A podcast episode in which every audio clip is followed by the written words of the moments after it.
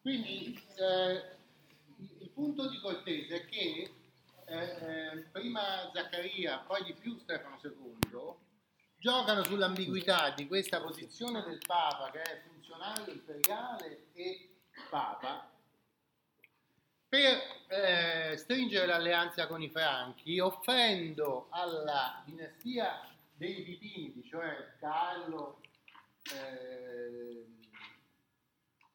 dopo di lui Carlo, no? Carlo Martello, poi Pipì, Carlo Martello e poi Carlo Magno, a, ehm, di offrirgli la corona imperiale. Perché? Perché il, l'impero oltre ad essere diventato difficilmente raggiungibile e a poter offrire molto meno protezione di prima, perché le navi imperiali non riescono ad arrivare facilmente da questa parte del, eh, dell'Italia, cioè sul Tirreno. Ancora sull'Adriatico ci possono arrivare perché costeggiano la Grecia, che è tutta bizantina, e poi vanno sull'Adriatico. Quindi la zona Ravenna, Venezia, là, eh, e poi giù la Puglia, sono zone ancora fortemente condizionate alla presenza bizantina, no? Perché nonostante gli arabi c'è un, eh, un facile canale di passaggio, la Grecia è, è vicinissima alla Puglia, no? Quindi l'Adriatico è un mare che rimane bizantino, non viene eh, un mare sicuro, più o meno sicuro, no? Il problema è da questa parte di qua, e da questa parte di qua c'era anche Roma, oltre che Napoli, e poi la Sicilia, la Sardegna, no? territori che erano stati bizantini finché questa presenza musulmana nel Mediterraneo non interrompe le, eh, i rapporti. In più gli imperatori abbracciano la iconoclastia in, eh, in Oriente e l'iconoclastia significa tutta una serie di, di trasformazioni e anche è legata al monofisismo, cioè all'idea che ci sia una sola persona della divinità che si declina, che ha deciso di mandare il figlio, eccetera, eccetera, ma chi comanda rimane sempre Dio. La storia della salvezza è una storia in cui succedono tante cose, ma questa storia è voluta integralmente da Dio che non è diviso in tante persone, no?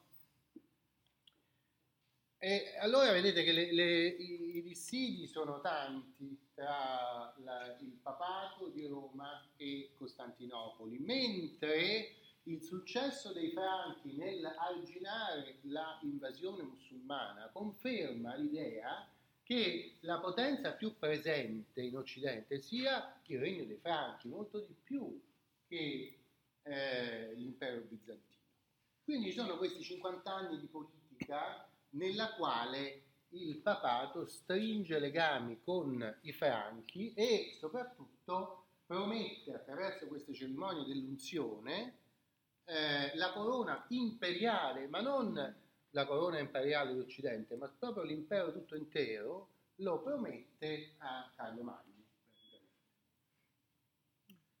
Eh, a questo si deve aggiungere tutto un altro aspetto che riguarda Roma. Cioè Roma, eh, a partire dal 750, per circa un secolo, vive una specie di revival della città. Ed è un revival che richiama la romanità dell'epoca di Costantino. Un revival che si vede nella diciamo, intensità delle costruzioni di chiese e di monumenti nei richiami ripetuti, ostentati all'antichità, eh, nel riutilizzo di monumenti antichi romani per usi cristiani. E quindi c'è l'esaltazione di questo connubio fra l'idea imperiale di Roma e la città concreta di Roma e il papato come rappresentante di Cristo in terra. E vi cito soltanto due episodi eh, due episodi appunto della storia urbana della città di Roma che è anche una storia simbolica per tutto l'Occidente. Il primo è la costituzione di un mausoleo vicino alla Basilica di San Pietro. La Basilica di San Pietro era stata costruita da Costantino eh, come manifestazione di questa importanza del sacerdozio accanto all'impero. No?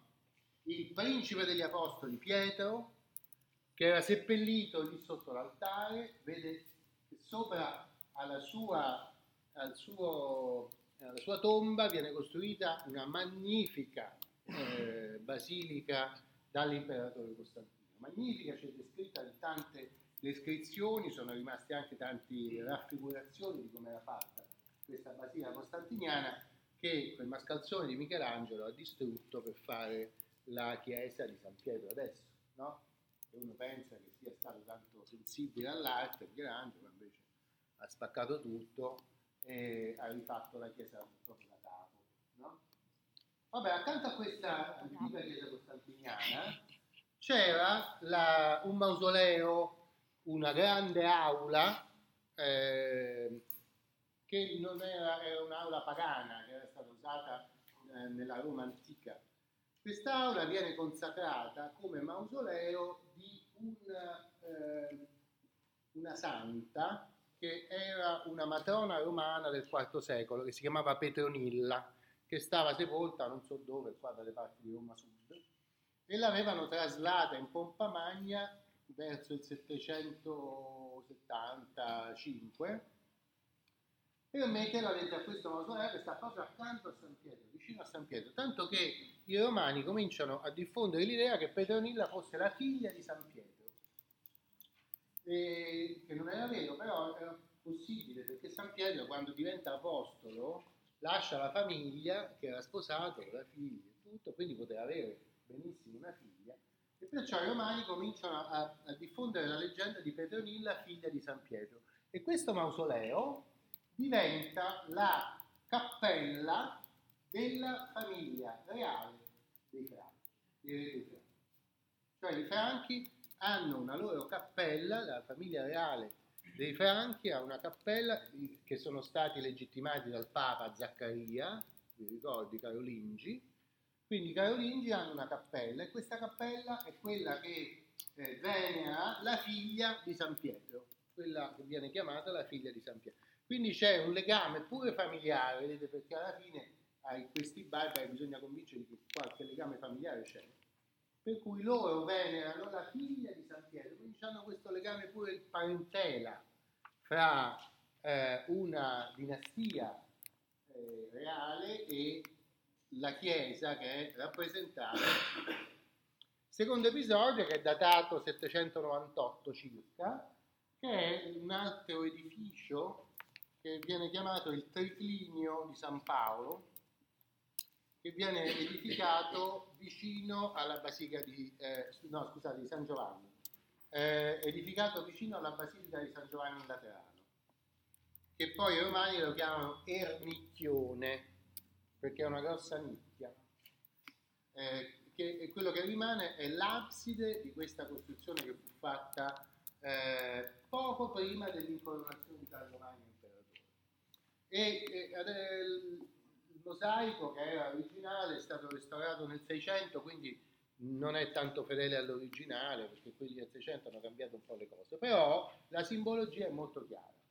A sinistra c'è Cristo seduto che dà le chiavi della chiesa a San Pietro e un vessillo che rappresenta il potere temporale eh, a Costantino quindi abbiamo Gesù che istituisce il potere spirituale dando le chiavi a San Pietro e il potere temporale dando questa bandiera a Costantino. La Roma costantiniana è il modello, no?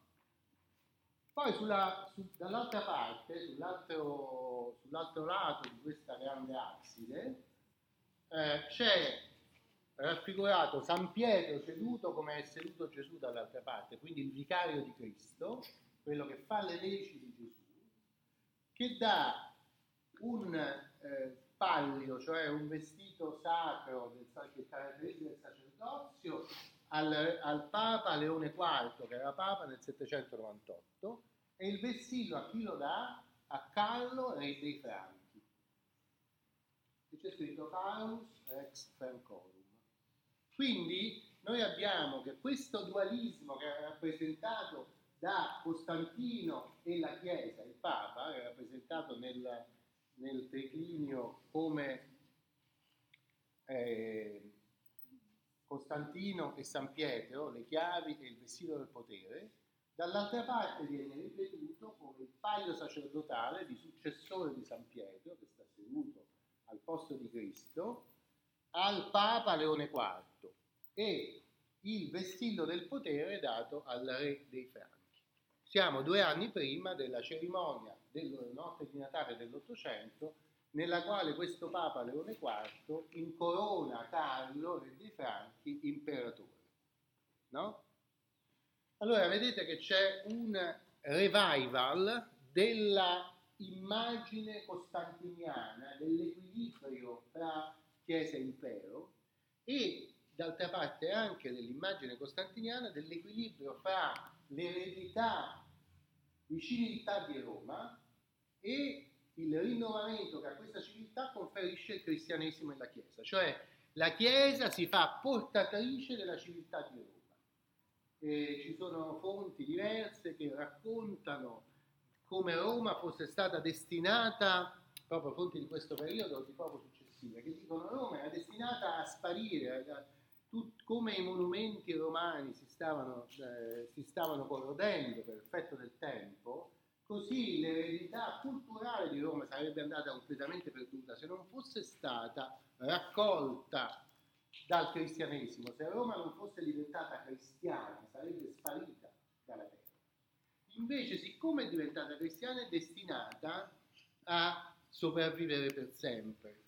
In questo periodo eh, è un periodo di grandissimo successo del, forse il libro più diffuso per tutto il Medioevo, che è la città di Dio di Sant'Agostino, e in cui appunto il concetto è questo, no? la, la nuova Civitas, la Civitas per eccellenza è stata Roma.